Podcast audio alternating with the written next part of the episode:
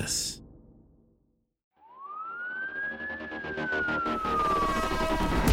In two thousand eighteen, the world's first and only music and true crime podcast, Disgraceland, hosted by me, Jake Brennan, dropped its very first episode on Jerry Lee Lewis.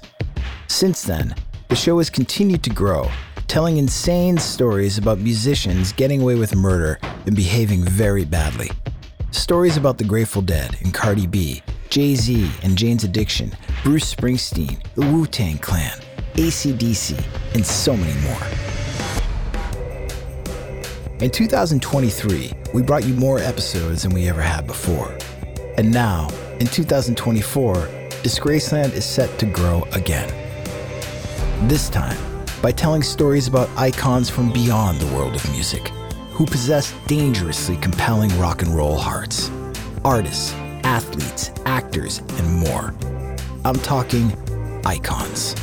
Anthony Bourdain, Andy Warhol, Bob Dylan, Hunter S. Thompson, Kobe Bryant, Lane Staley of Alice in Chains, Steve McQueen, Waylon Jennings, Peter Tosh, Basquiat, Jose Canseco, Garth Brooks, Bobby Brown, Chris Cornell, Van Halen, Public Enemy. And that's just some of what we have planned for you only in the first half of the year. Full episodes of Disgraceland are released every Tuesday, with bonus episodes released on Thursdays. The Disgraceland podcast, dark stories about icons from the world of music and beyond, is available everywhere you get your podcasts.